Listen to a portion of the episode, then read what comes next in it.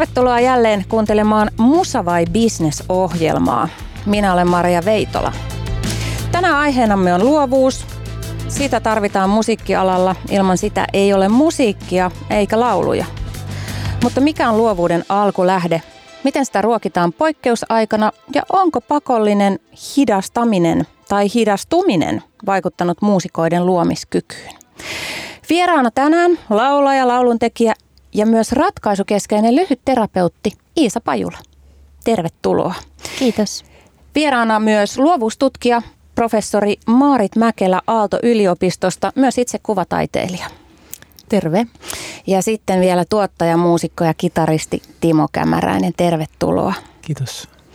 Ensin kysymys teille Iisa ja Timo musiikin tekijöinä.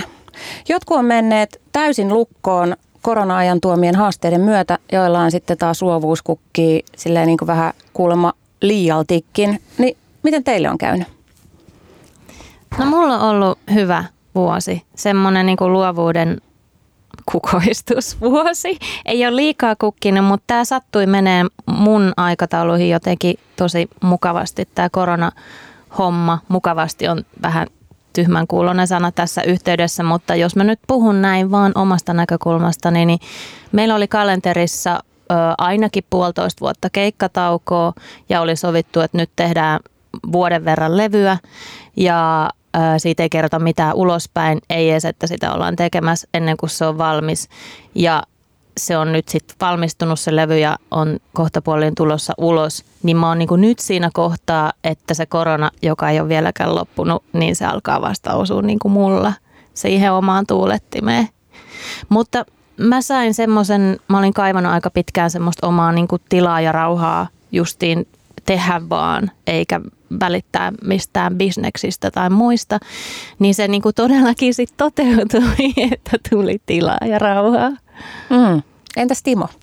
No, mulla tilanne oli se, että meillä oli juuri alkamassa kiertue Olavi Uusivirran kanssa ja se sitten peruntui aika lailla kokonaan ja tota, henkilökohtaisella tasolla se vaikutus oli kyllä sellainen, että mulla ä, luovuus alkoi myös kukoistaa, että mulla alkoi jonkinlainen tällainen ehkä ehkä sellainen pelastautumisprosessi ja itse asiassa niitä ideoita alkoi tulla hyvin paljonkin kaikenlaisia. Me niitä toteutettiin, toteutettiinkin sitten Olavin kanssa monia, muun muassa näitä elokuvia, ja, joka oli just semmoinen tyypillinen, että meille tarjottiin jotain mahdollisuutta tehdä pieni TV-juttu, ehkä konsertti, niin sitten se, se siinä tilanteessa lähti nimenomaan Överin kautta, että mä sanoin vaan Olaville, satuin siinä olemaan puhelimessa, tehdään leffa, ja Olavi sanoi, että tehdään kaksi. ja, ja sitten me tehtiin, tehtiin kaksi niillä resursseilla, mitä oli niin kuin mahdollista siinä, että se oli vähän sellaista niin kuin, niin kuin, tota, semmoista niin kuin hurjaa päätöntä juoksentelua, johon varmaan liittyy vähän sitä paniikin tunnetta, mutta me kyllä oltiin kauhean aktiivisia ja mä tein myös semmoisen päätöksen, että nyt pitää tässä tilanteessa yrittää pitää itsestään hyvää huolta ja harrastaa liikuntaa ja mm. olla niin kuin jotenkin vaalia yöunia ja että muuten menee tosi ikäväksi. Ja loppujen lopuksi se kääntyi siihen, että vuosi oli aika niin kuin luovuuden kannalta hyvä. No kirjailija Virginia, Virginia Woolf sanoi muinoin, että tehdäkseen luovaa työtä niin nainen tarvitsee oman huoneen ja omaa rahaa.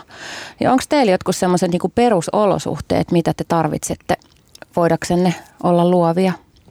No mä pystyn tuohon kyllä samaistumaan, että sen oman huoneen, eli jotenkin sen just tilan ja rauhan olin, olin sitä vailla. Että jollain tavalla sen, että ei tarvi niinku olla koko ajan hirveän... No ehkä se on just tämä, että mäkin olen siis suht pienten lasten vanhempi ja on aina pitää olla jotenkin osittain myös sillä toisella platformilla. Että mun elämässä ei ole koskaan semmoista tilannetta, että mä voisin niin kuin täysin sulkea kaiken muun maailman ympäriltäni, mutta sitten semmoiset asiat, mitä pystyy sulkeen, niin just vaikka muut asiat kuin oman perheen, niin sitten mä tosi mielelläni teen sen, että otan sen mahdollisuuden ja keskityn vaan. Mitä se tarkoittaa ne muut asiat? Ystävien tapaaminen? No esimerkiksi just siis tämä niinku murheet ja stressaus just siitä musabisneksestä tai siitä, että nyt pitäisi jo olla. Tai tavallaan ne kaikki niinku paineet, mitä aina musamaailmassa kuitenkin kulkee siinä käsikädessä, halusit se sitä niinku itsellesi myöntää tai ei, tai osu ne just silloin suhun henkilökohtaisesti tosi kovaa tai ei, niin jotenkin sitä niinku musan tekijänä tässä Suomen tai minkä tahansa muun mun maailmankolkan musaskenessä, niin kyllähän sitä niin koko ajan on hirvittävän tietoinen, että nyt odotetaan, no nyt pitäisi ja voi voi ja mahtaakohan kukaan enää, mitenköhän tässä käy? Ja jotenkin, että kaiken sen saa pois välillä napista painamalla, niin ehkä myös se, kun nykyään oletetaan jotenkin semmoista aina, että jotenkin albumisyklit on mennyt hirveän nopeiksi ja pitäisi koko ajan sinkuttaa ja koko ajan somettaa ja kaikkea sellaista, niin nyt kun tuli semmoinen niin kollektiivinen lupa myös niin kuin olla tekemättä sitä, niin mulle se edusti nimenomaan sitä niin kuin omaa huonetta jollain jännällä tavalla. Perehdytään näihin sun mainitsemiin teemoihin vielä, vielä tota myöhemmin lisää, mutta Timo, millaiset olosuhteet sun luovuus vaatii? Ihan ne perusolosuhteet.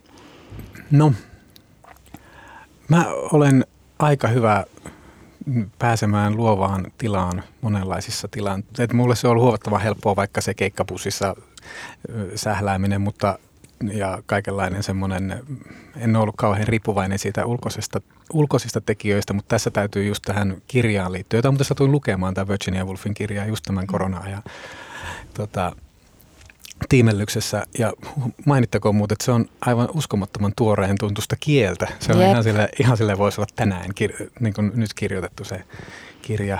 Ja siihen liittyen tietenkin muistaa myös monia etuoikeutettuja etuoikeutuksia, mitä itsellä on ja mitä on niin kuin, niin kuin liittyen myös tuohon mun työtilanteisiin ja muihin, mitä mulla on ollut. Mulla ei, ollut mitään, ei mulla mitään semmoista oikeita panikkia tullut siinä, että se on, niin kuin, se on niin kuin pystyttävä myös sanomaan ääneen, että hetkinen mä en ole nyt pahimmassa tilanteessa ja tämä mun suhteellisen rela fokusoituminen liikkumiseen ja omaan tekemiseen, niin se, se johtuu näistä taustalla olevista tekijöistä.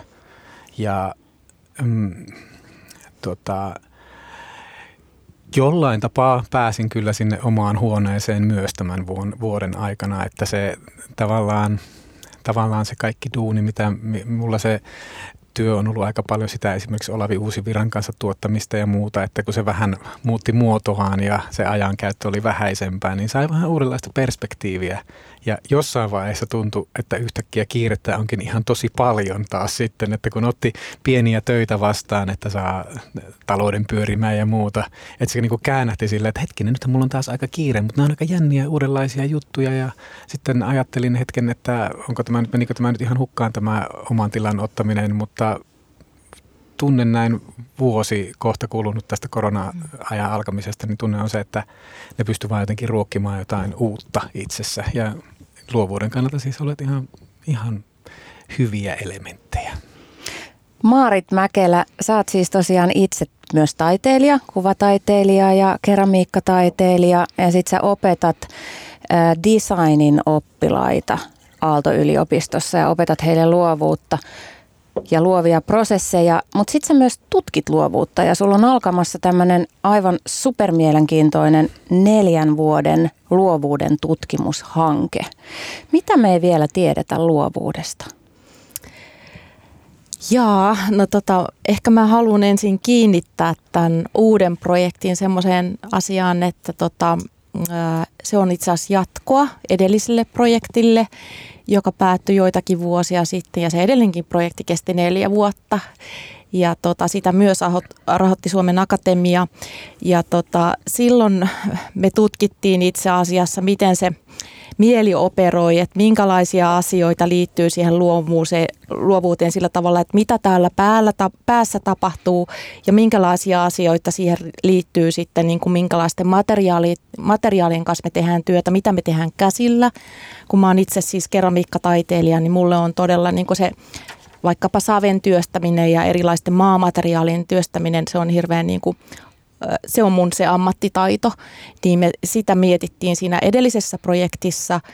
Ja tota, yksi semmoinen mun mielestä niin keskeinen asia oli se, että me ymmärrettiin, että tota, eihän, eihän tämä pää, tai no ehkä me kaikki tiedetään se jo luon, luonnostaan, mutta silloin niin kuin me tosiaan pystyttiin kirjoittamaan semmoisia tieteellisiä artikkeleitakin asiasta, että todellakin, niin kuin, että ei se pää ole mikään erillinen asia ja sitten tämä sun kroppa, mitä mä nyt käsillä teen, niin tämä on eri asia, vaan niin kuin ne toimii tandemisti. Että se, mitä me tehdään tässä materiaalisessa maailmassa, vaikka nyt minä vaikka tekisin sitä savea, niin se ruokkii koko ajan sitten sitä seuraavaa steppiä siinä luovuudessa ja, ja tota, mihin suuntaan sitten lähtee. Niin tämä oli niin kuin tavallaan sitä, ää, niin kuin tavallaan tämä uusi projekti, mikä nyt alkaa, niin se niin kuin rakentuu tämän päälle. Ja, ja se, mikä siinä nyt tulee uutena siihen, niin tota, me mietitään sitä, että miten tämä tavallaan niin kuin oppiminen tapahtuu niin kuin studiokontekstissa, että mitä niin kuin nämä, vaikkapa nyt sitten muotoilun opiskelijat, niin, niin mitä ne siellä, niin kuin, mitä kaikki tekijöitä siellä studiossa on oppimisympäristönä. Ähm, äh, otetaan vaikka esimerkit, vaikka niillä on joku oma projekti, vaikka ne tekisi ihan niin kuin omaa juttua, niin ei se sitä ole, kun ne on siellä vaikka yliopiston studiolla. Siellähän on niinku studiomestareita, sitten on proffia, lehtoreita, ää, ää, opiskelijakollegoita. Et itse asiassa vaikka tekee sitä omaa juttua, niin sehän on hyvin niinku la, jaettu prosessi. Että et sitten siinä ympärillä on koko ajan semmoisia niinku tyyppejä, kenen kanssa voit reflektoida siitä, mitä sä teet. Ja, ja tota, sitten me, me myös selvitetään sitä, että miten nämä kaikki esimerkiksi digitaaliset työkalut, perinteiset työkalut ja erilaiset materiaalit niin kuin vaikuttaa siihen, että minkälainen sun omasta luovasta prosessissa sit niin kuin, niin kuin kehkeytyy ja mitä ne seuraavat stepit on, mitä sä otat seuraavaksi? Tota, monet ajattelee, että täytyy opetella jotain luovaa alaa tosi pitkälle ja täytyy opiskella ja ehkä täytyy olla tutkinko, tutkintokin, jotta siitä voi tulla ammatti.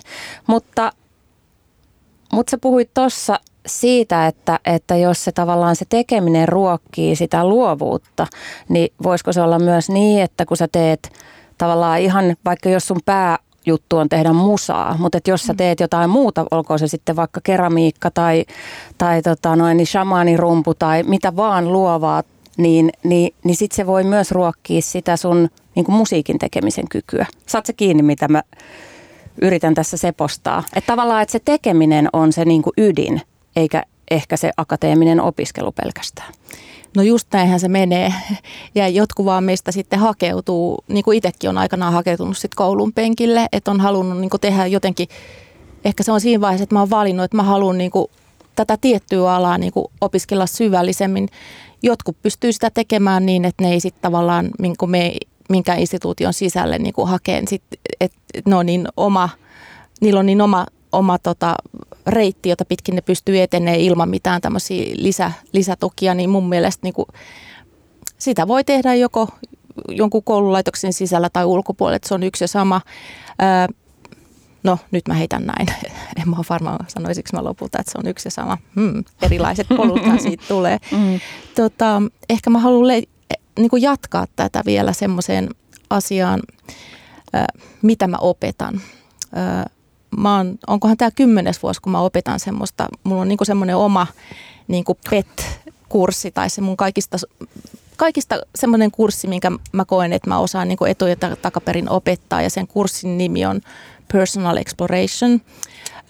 Meillä on pieniä opetusryhmiä, me pystytään ottaa niin kourallinen opiskelijoita. Esimerkiksi tässä maisteriohjelmassa, mitä mä vedän, niin siellä on niin 24 tyyppiä tulee aina joka vuosi sisään.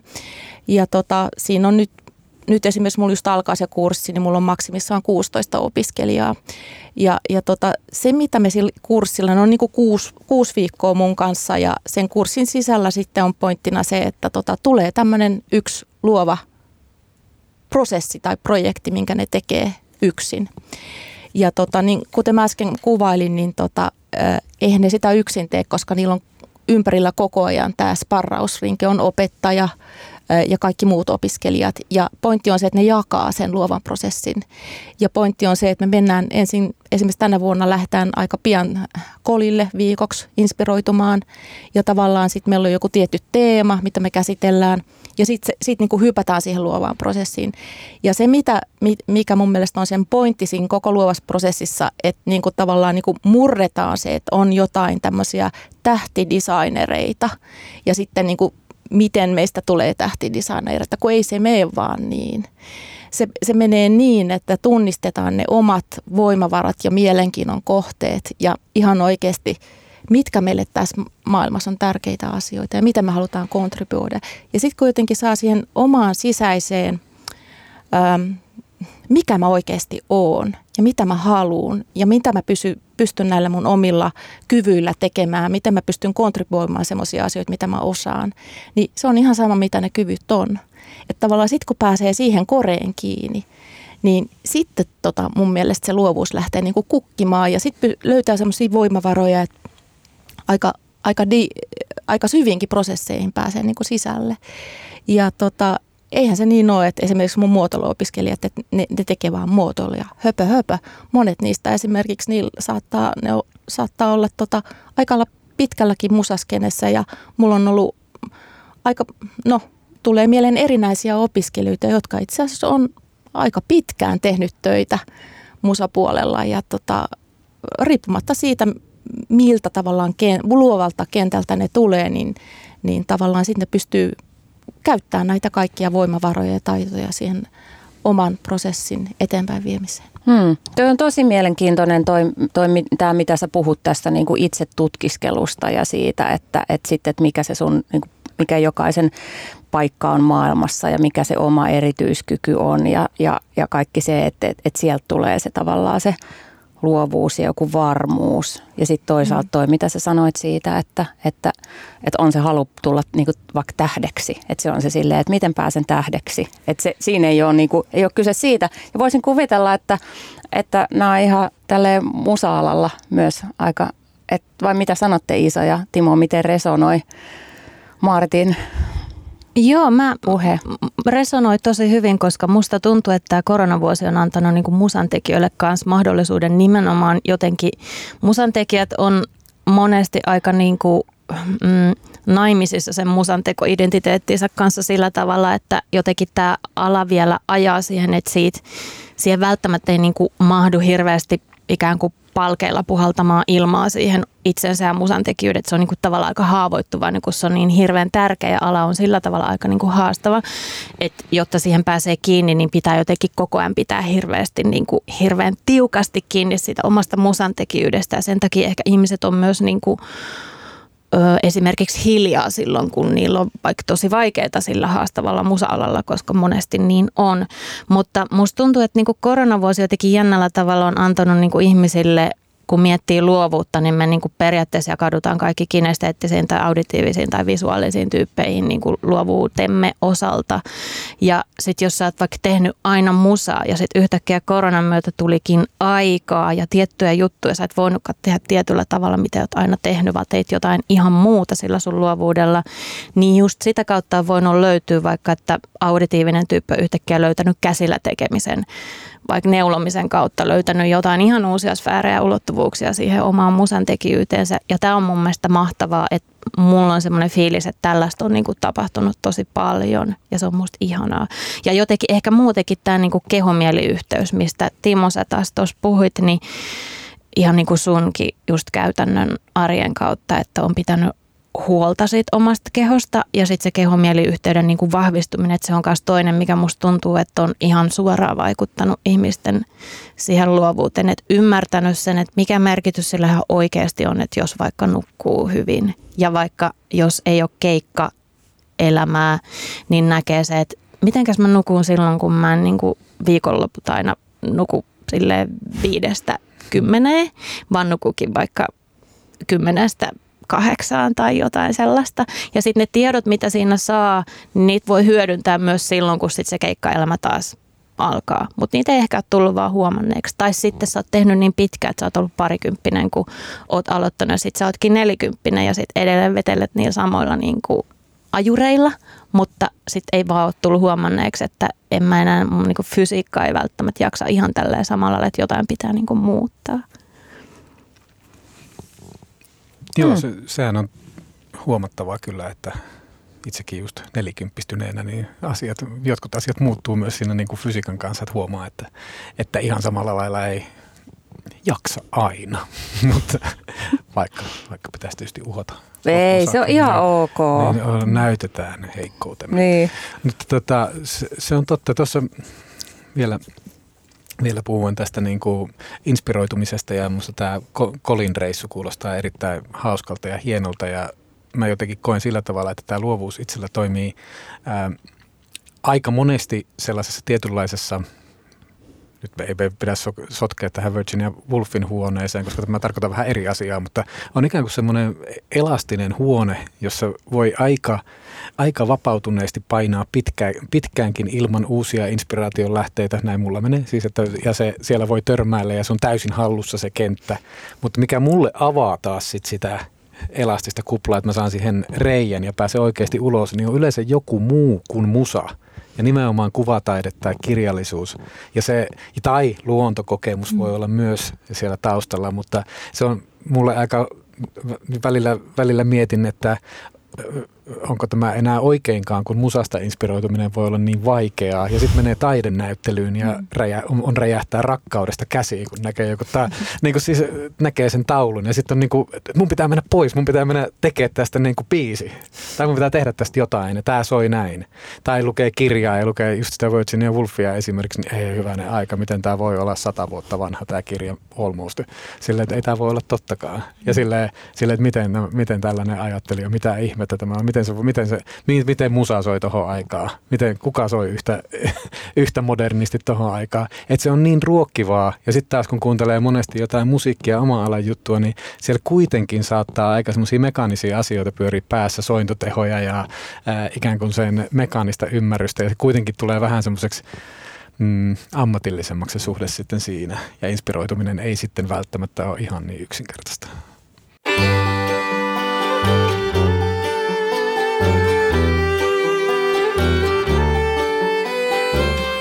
Radio Helsinki. Työ bland vänner. No niin, tämä on Musa vai Business. Me puhumme tänään luovuudesta. Vieraana on laulaa lauluntekijä ratkaisukeskeinen lyhytterapeutti Iisa Pajula, taiteilija, luovuustutkija professori Maarit Mäkelä ja tuottaja, muusikko ja kitaristi Timo Kämäräinen. Iisa tuossa alussa luetteli aika paljon näitä niin musiikkibisneksessä operoimisen reunaehtoja ja, ja tota, mainitsit muun muassa taloudellisen tulosvastuun ja, ja sitten semmoisen oman itsen ja saavutusten vertailun kollegoihin ja sitten tietysti niin muiden eli alan ja, ja tota, yleisön hyväksyntähän on myös semmoinen jonkinlainen oman uskottavuuden lähtökohta.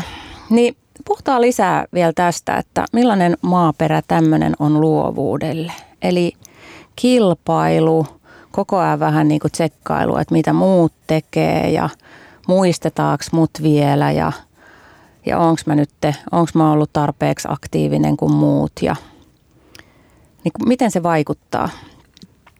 Musta tuntuu, että toi on semmoinen mm, toi on mun semmoinen aika niin kuin lempilapsi tavallaan toi maasto just, että silloin kun mä teen, teen noita terapiajuttuja terapia-asiakkaitteni kanssa, niin mä haluan aina lähestyä tota just semmoista aluetta, että missä on tukahdutettuja tunteita ja semmoisia, mitä sä mieluummin niin kuin torppaat kun meet katsoo, että mitä tämä oikeastaan onkaan tämä juttu. Ja musalalla, jos jossain on niin kuin paljon mun mielestä maaperää siihen, ja koska mä tunnen sen oman työni kautta niin kuin sen ähm, jollain tavalla sen ne ikävät tunteet, mitä tulee siinä, kun vaikka huomaa, että nyt, on, nyt mä oon niin kateellinen, että et tietenkään sä et silloin ajattele sitä näin, että nyt mä oon niin kateellinen, vaan ensin sä ajattelet jotain, että vitsi mikä vähän ärsyttää toi tyyppi tai jotain muuta niin semmoista tosi tosi epäkivaa ja mukavaa ja sitten alkaa inhoa itseensä ja sitten koittaa jotenkin niin olla, että ei näitä tunteita oikeasti olekaan mulle, että mä keskityn mieluummin johonkin muuhun. Että jotenkin raksuttaa päässä koko ajan sitten semmoinen niin sivujuonne ja sitten koitat ikään kuin ohjata itse siitä ohi, jos sä et halua kohdata sitä, että hei ne on inhimillisiä tunteita kaikilla kilpailuilla aloilla ja kaikilla niin kuin kaikessa on, se on ihan niin kuin tosi ok, koska ne tunteet, mitä siihen liittyy, siihen kilpailuun muuhun, ne kuitenkin juontaa niin kuin vaikka meidän perusturvallisuuteen, mikä on vaikka koronan aikana asia, mikä on horjunut niin kuin kollektiivisesti ja sen vaikutus on tosi, sen merkitys on niin kuin isompi kuin mitä ehkä yksilönä niin kuin pystyy ajattelemaan.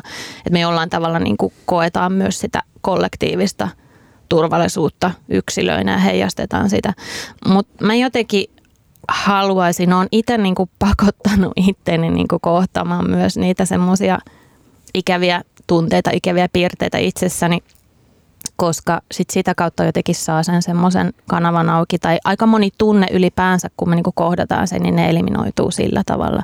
Että ne ei eliminoidu sillä tavalla, että me vaan sinnikkäästi ollaan ajattelematta niitä keskitytään johonkin muualle. Ja samalla sitten on ihan mahdollista, että sä et koskaan kohtaa niitä sun tunteita, että vedät tappiin asti ihan mukavasti ilman, että me et koskaan katso, että mitä siellä olikaan siellä mustassa laatikossa, missä ne piilotetut tunteet on. Mutta mun oma filosofia on se, että mä en itse halua elää mun elämää enkä mun luovaa elämää niin, että mä en katso sinne. Että mä, mä käyn sitten aina välillä niin kuin katsomassa niitä ja käyn sen seulomisen läpi ja se on välillä ihan tosi syvältä, mutta mua se auttaa myös luovana tekijänä. Syntyykö niistä häpeällisistä ajatuksista myös biisejä? Joo, kyllä, kyllä mun, mä sanoisin, että mun niinku oma, oman jotenkin se, mistä mä teen omaa luovaa työtäni, niin kyllä se on tosi paljon justiin tuosta rajapinnasta.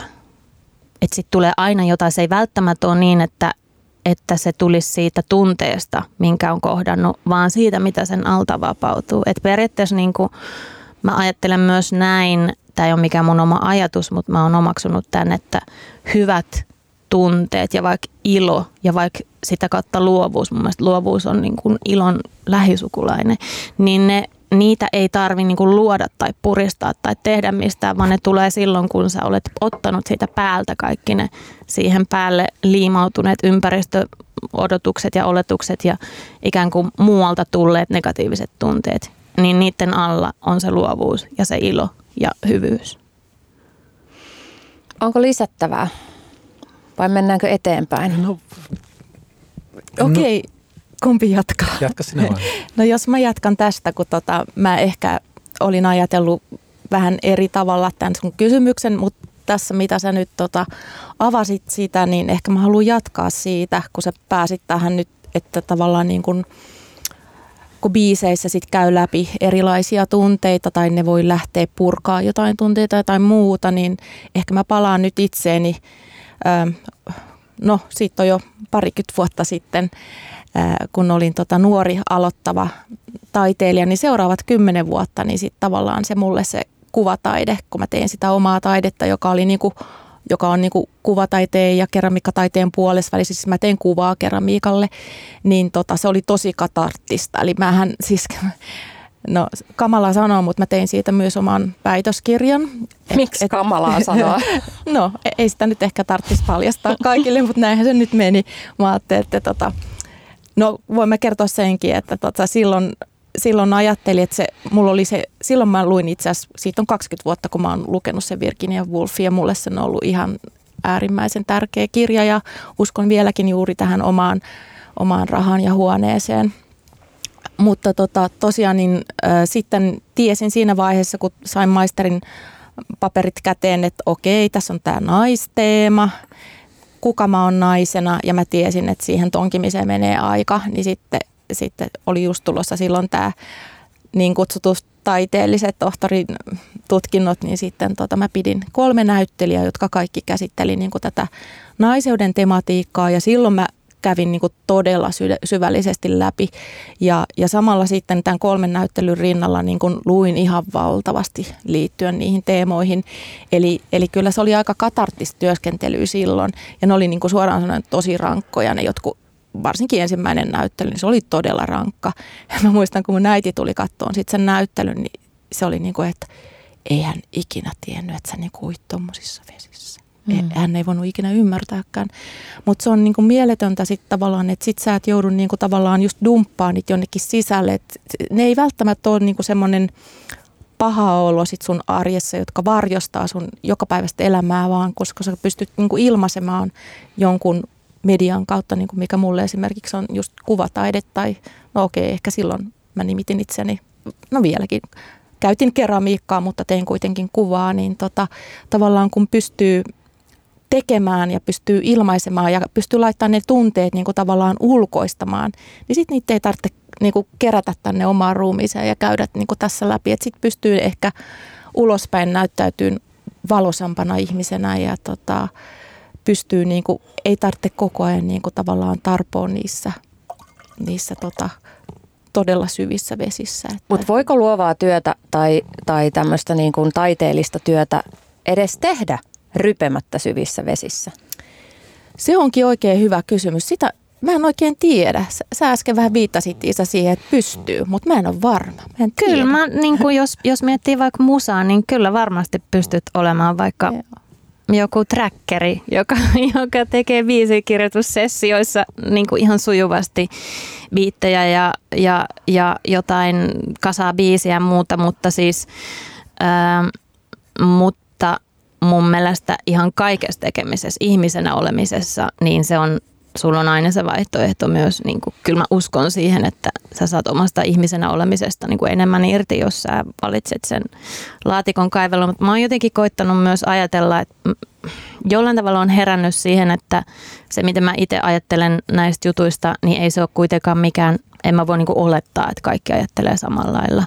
Että ne kohtaamiset tulee kuitenkin jokaisella vaan ja ainoastaan sen oman elämän kautta. Että sitä, että niin kuin tavallaan yrittäisi vaikka sanoa jollekin, että mä en niin koe, että mä menisin koskaan puuttumaan vaikka sen trackerin biisin tekoon tai jotenkin arvioimaan, että hei, sä et tänne kohdata sun ihan syvimpiä tuntemuksia. Se on myös sellainen asia, mitä välttämättä niin ei, minä en ainakaan pysty kenestäkään ihmisestä niin kuin sanomaan sitä ulospäin, että se ei ole mun asia sorkkia. Toi on Iisalla hyvä pointti, että ulospäin me ei voida sanoa yhtään mitään. Että meillä on oikein klassinen käsitys miesnerosta, joka vetää kaljaa lähibaarissa ja kärsii ja sitten luo sieltä mahdollisesti maattavaa taidetta, mutta me ei ulospäin tiedetä sitten sitä tota, meikkeihin ja itsensä hoitamiseen keskittyvän vaikka naistaiteilijan tämmöinen stereotypia. Me ei tiedetä yhtään sitä tuskaa ulospäin. Mm. Eikä me, ja sitten se muoto, se syvyys voi olla niin monessa paikassa, että me, meidän pitää olla aika varovaisia sitten.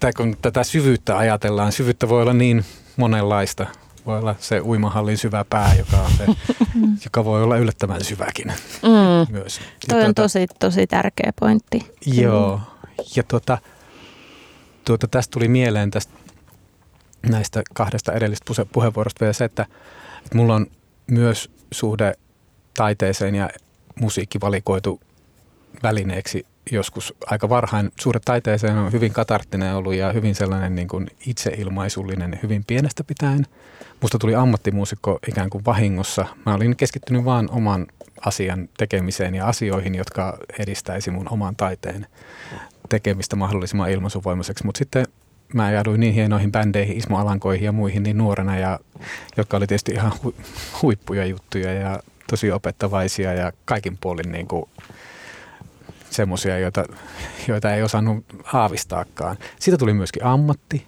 ja tota, mun elämä aikuisella on ollut paljon sitä, että sitä nimenomaan etuoikeutettu ihmisen elämä, että mä oon ikään kuin yrittänyt näiden mahtavien duunien lomassa, joihin kuuluu esimerkiksi Ismo Alanko, löytää aikaa sille omalle taiteelleni. Mm. Jos nyt mulla on näitä ja näitä asioita, jotka mulle olisi hirveän tärkeitä ilmasta.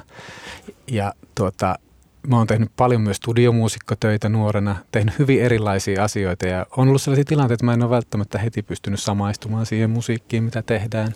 Ja siinä on yksi tämmöinen luovuuden keino, mitä mä sitten opin käyttämään. Ää, se, sellainen keino, että mä ikään kuin rupesin, yritin löytää sitä kohtaa, mihin rakastua missäkin teoksessa. Ja mä käytän tätä vertauskuvaa oikeastaan kaikessa luovassa toiminnassa ja oppimisessa. Ja puhun sitä myös oppi, oppilaille, että jos et heti löydä niin tutki. Siellä on joku kohta, mistä sä pääset sisään siihen teokseen ja yhtäkkiä sä saat rakastaa jotain sellaista, mikä ensin näytti jotenkin aivan, aivan niin kuin kammottavalta. Tai mä muistan sen, se on pitkä tarina kerrottavaksi tässä, mutta muistan sen hetken, kun mä oikein tajusin. Mä harjasin akkarikomppia yhteen iskelmäkappaleeseen 26-vuotiaana ehkä ja se oli mun työtä, mistä mä sain fyrkkaa. Olin tosi onnellinen, että mä olin sanonut ammatin musiikista, mutta samalla mulla aina vaikutti, paukutti päässä, että mä haluan, milloin mä heitän sen oman levyn milloin mä ehitän sen oman levyn, milloin mä en yhtään satsaa siihen. Mutta nyt näin nelikymppisenä, ja nämä ajatukset on niin kuin jo aika, aika vanhojakin. Mä oon ajatellut sillä tavalla, että mä oon tosi tyytyväinen siihen paikkaan, missä mä olen suhteessa musaan ja bisnekseen mennäkseni teemaan. että mä en halua olla, olla tuota, mä haluan olla sillä tavalla mahdollisimman lähellä sitä musiikkia. On joitakin asioita siinä bisneksessä, joita mä en välttämättä tarvitse. Jotkut tarvitsee. Mä oon tosi onnellinen, että mä voin tehdä näin, kun ja tota, koen itseni tosi etuoikeutetuksi, että mulla on mahdollista toimia muusikkona, mulla on mahdollisuus jotenkin ää, tota, rahoittaa se toiminta, että mun ei tarvitse jatkuvasti tota, 300 päivää soittaa iskelmää, jota, jota vastaan minulla ei ole mitään, mutta se olisi pois sitten siitä ajasta tälle omalle taiteelle. Eli olen siis täysin tyytyväinen ja tässä, tässä to, tai varsin tyytyväinen, aina on tietysti haaveita ja kaikkea, en mä nyt, en mä nyt sitä sano, että jotenkin tyytyisi, mutta mulla tulee mieleen myös niin kuin Paavo Haavikko, joka, joka vähän provosoivasti joskus sanoi, että hän on ensimmäiseksi liikemies ja toiseksi vasta taiteilija. Hmm. Ja tämä on mielestäni ihan hyvä pointti sille, että jos me ollaan apurahallakin, niin me ollaan aina tota, jollain tapaa vastuussa. Me ollaan suhteessa johonkin instanssiin. Voidaan lukea ne edelliset hakemukset sieltä ja katsoa, että tällainen, tällainen on nyt niin kuin. Ja nämä on vain pieniä määrittäviä tekijöitä. Jos taiteilija haluaa olla vapaa, niin, niin tämä oma huone rahaa. Mm. Ja, se on, ja tämä on ihan hirvittävän monimutkainen ja vaikea kysymys. Mutta mä oon yrittänyt ratkaista sitä omalla, omalla tavallani silleen, että pitää, olla tietty, pitää tehdä jotenkin tilanne turvalliseksi näiden kahden asian kanssa. Ja tuota, sit sulla on että sitten olisi mahdollista tehdä vapa- vapaita valintoja. Oletteko te ollut kukaan koskaan elämässänne sellaisessa tilanteessa, että oikeasti ei ole ollut rahaa tai sitä rahaa on ollut tosi vähän? Maarit ainakin. Miten se on vaikuttanut sun luovuuteen? No mä voinkin kertoa, kun, kun mä sain tänne tota kutsun tänne studioon, niin mä ajattelin, että no mitäs mä pystyn nyt siitä tota musasta ja bisneksestä kertomaan. Mm. Mutta sitten tota, mulle tuli heti mieleen tota, tämä oma luovuuskokemus ja mitä tapahtuu sitten, kun sulla on vaan aikaa ja sulla ei ole rahaa. Eli niin kuin nyt on monella mm, tämä tilanne. Mm. Aivan, just näin, että liittyy just tähän tilan, tilanteeseen. Niin mulla on tota, mä olin tosi pitkään, niin kuin mun driverit, tästä tulee nyt myös vähän pidempi story, mutta sallin, että sen, niin tavallaan niin kuin mä, mulla, on ollut, mulla on ollut drivereina tosi pitkään ja on itse asiassa edelleen, mä myös mun opiskelijalle aina sanon, niin kuin, että tavallaan niin kuin love, passion and desire, niin niillä vaan, niillä vaan pääsee ihan älyttömän pitkälle. Et kun sä teet niin kuin sata lasissa sitä, mitä sä niin kuin hallitset todella hyvin ja parhaiten ja niin kuin meet sillä eteenpäin, niin niin pääsee tosi pitkälle. Ja mulla on kanssa ollut tota, tämä elämä nyt on vaan vienyt tämmöiseen tilanteeseen, missä on, on tällä hetkellä. Ja olen tosiaan e-, etuoikeutettu, että on kuukausipalkka ja näin. Ja, ja tota, jossain vaiheessa tämä oli mulle vähän hankala asia. Ja mä ajattelin tosi pitkälle, että vähän niin kuin Timokin, että, tota, että sitä omaa että musta tulee suuri taiteilija ja mä haluan pitää näitä näyttelyjä, että tätä mä haluan tehdä. Että nyt tämä kaikki niinku tutkijuus ja tota, opettajuus ja kaikki nämä muut siinä, että ne niinku vie siitä, turhaa aikaa siitä niin, pois. ne on sulta pois, kun sä Aivan. operoit muiden kanssa ja autat muita. Kyllä. No sitten kävikin semmoinen tilanne, että vaikka mulla on ollut niinku sen jäl- aika niinku suoraviivainen, että mä oon tosi paljon ollut esimerkiksi yliopistossa töissä. Mutta sitten mulle tuli semmoinen niinku hetki, että mä olin semmoisen pari vuotta, kaksi ja puoli vuotta mä olin niinku tavallaan, että mä en ollut siellä töissä. Mä olin ihan, että jippi ja jee, nyt mä saan olla omalla työhuoneella ja, ja tehdä sitä taidetta. Niin sitten siinä kävikin silleen, että mulle ei ollut vetämässä apurahahakemuksia. En, en, tota, ö, en ollut niitä hakenut yhtään.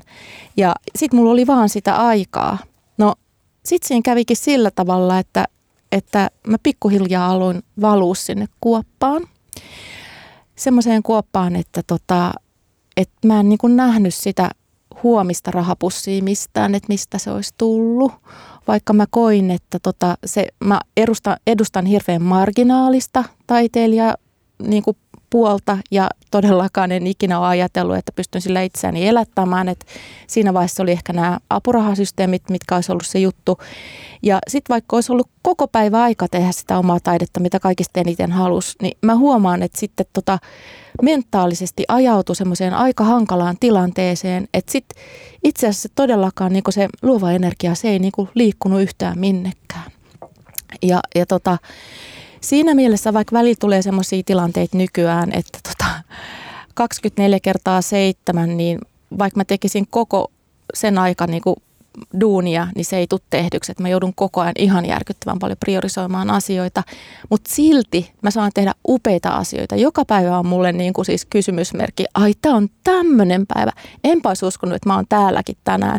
Ni, niin tavallaan, että se on kuitenkin aika hieno, että tavallaan niin kuin sitten tekee sitä lopultakin aika mielellään ja yrittää tehdä sen parhaalla tavalla, koska tietää, mikä se toinen on. Mikä se toinen sitten on, kun sulla on vaan sitä aikaa ja, ja sulla on kaikki niin kuin kyvyt ja, ja sulla on se studio, että kun sulla on se oma huone, mutta sitten kun sulla ei ole taloutta, niin, niin tota, mitä sille mielelle sitten tapahtuu ja mitä sille halulle sitten tapahtuu, niin se luovuus, niin ei se enää kukikkaa, vaan se menee blokkiin. Se oli pitkä, mutta se oli hieno ja tosi tärkeä tarina, koska mä luulen, että se on kuitenkin siellä niin kuin pyramidin huipulla ne, niitä ihmisiä vaikka musiikkialalla, jotka ihan oikeasti sillä vaan sillä niin kuin omalla rakkaudesta ja intohimosta syntyvällä niin kuin taiteen teolla pystyy elättämään itsensä, niin heitä on kuitenkin varmaan aika vähän. että suurin osa kamppailee jonkinlaisten taloudellisten haasteiden kanssa tai esimerkiksi käyttää niin kuin leijonan osan ajastaan siihen, että kirjoittaa yhä uusia ja uusia apurahahakemuksia, jotta voisi sitten vapaasti tehdä sitä omaa juttuaan.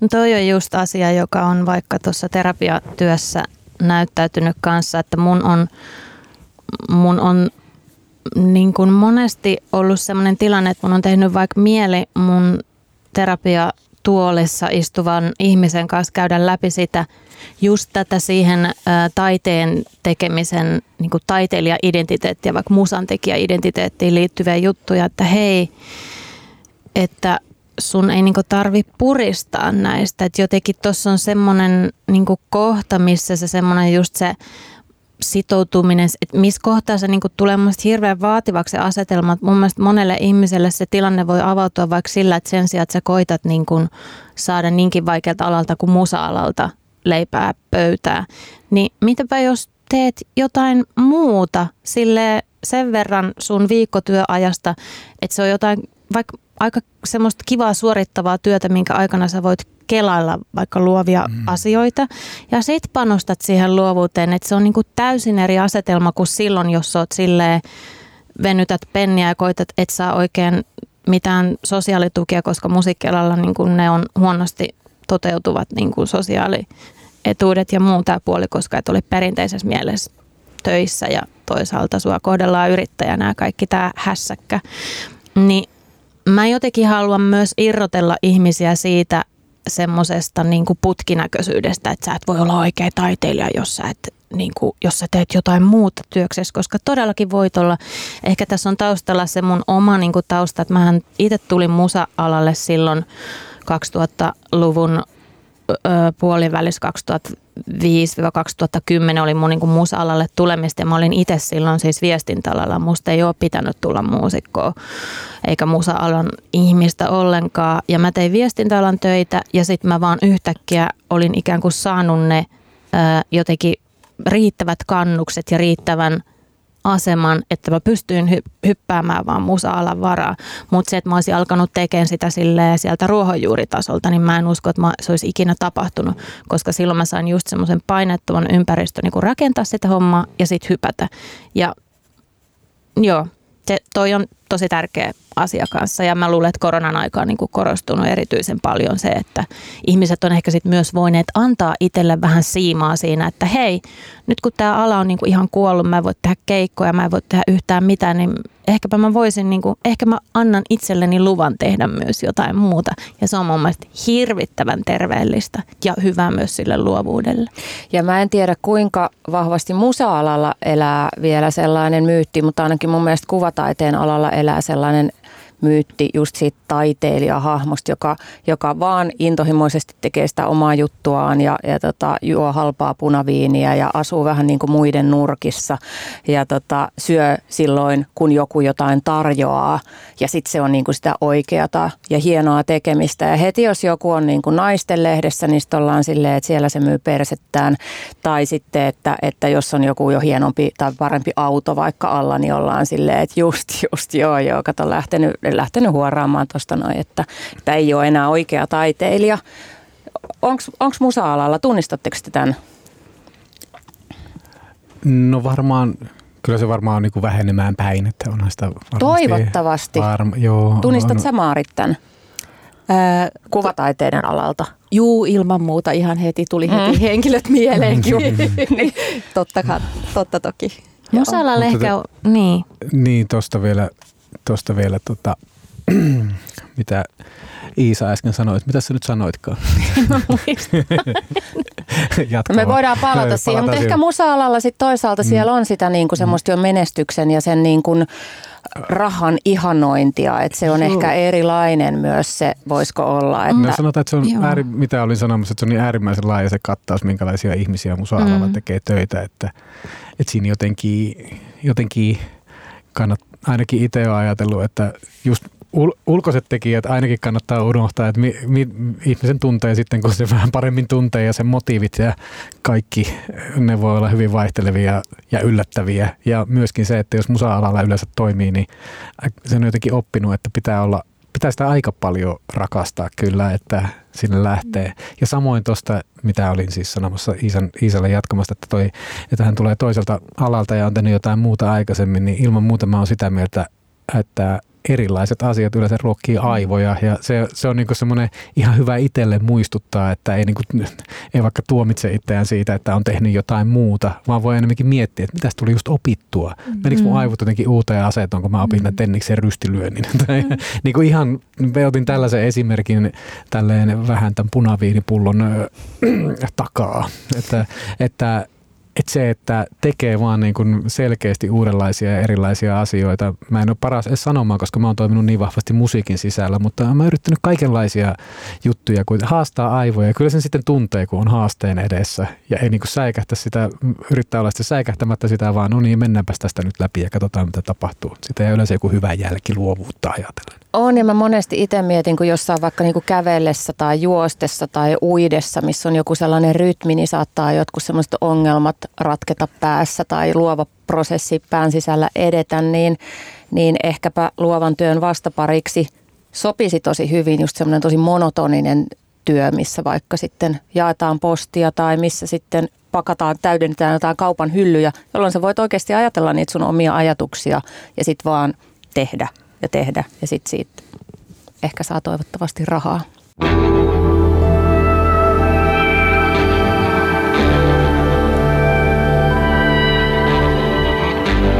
Olet merkittävien yksityishenkilöiden seurassa. Tämä on Radio Helsinki. Ja täällä ihmetellään musaa ja bisnestä. Ää, vieraana tänään Iisa Pajula, Maarit Mäkelä ja Timo Kämäräinen. Me puhutaan luovuudesta ja luovuuden reunaehdoista.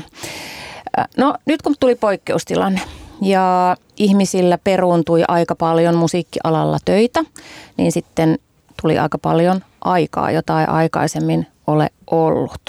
Mutta sitten toisaalta niin kuin voi olla, että ei ollut sellaista niin kuin kiireen puristusta eikä semmoista pakottavaa tarvetta tehdä nyt just tässä välissä sitä työtä, mikä oli ehkä suunniteltu, vaan oli yhtäkkiä enemmän aikaa. Niin tota, moni on puhunut siitä, että se on tehnyt tekemisestä vaikeampaa, kun ei ole deadlinea. En muista, että oliko se Toni Virtanen, Toni Virtanen, joo, taisi olla, joka joskus sanoi, sanoi sen suuntaista, että olisi mahtavaa, jos voisi sanoa, että biisit syntyy viinilasi ääressä sängyn laidalla kitaraa näppäälle, mutta yleensä niitä väännetään itkukurkussa viimeisenä iltana ennen studiobuukkauksen alkua. Että kun aika on ollut jos mennyt jossain keikoilla tai TV-ohjelman tekemisessä tai jossain muussa. Niin, niin mikä on te, teidän käsitys, että mi, kuinka paljon ne deadlineit vaikuttaa? Tai miten ne teillä itsellä vaikuttaa deadlineit siihen, että saa aikaa sen mestariteoksen?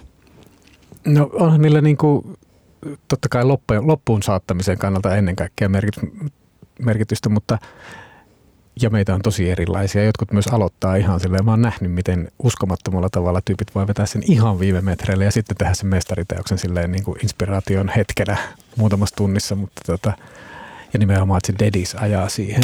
Mm. Mutta tota, mä oon ehkä enemmän sellainen, että se ei ole, en ole, ei ole, se ei ole niin semmoinen määrittävä juttu, että kyllä mä teen.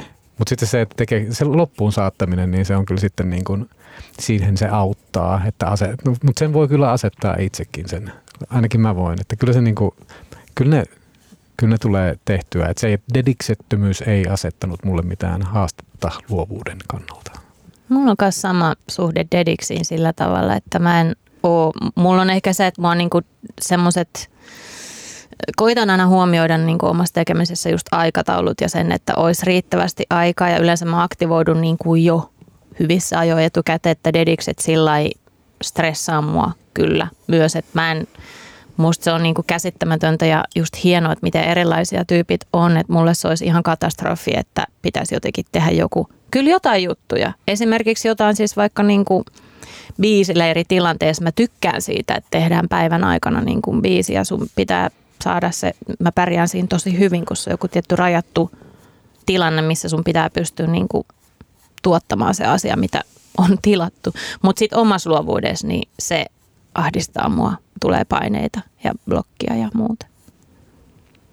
Mä voisin tota vähän laajentaa tätä ja puhua ylipäätänsä rajoitteista, joista niin kuin yksi on aika ja deadlineit.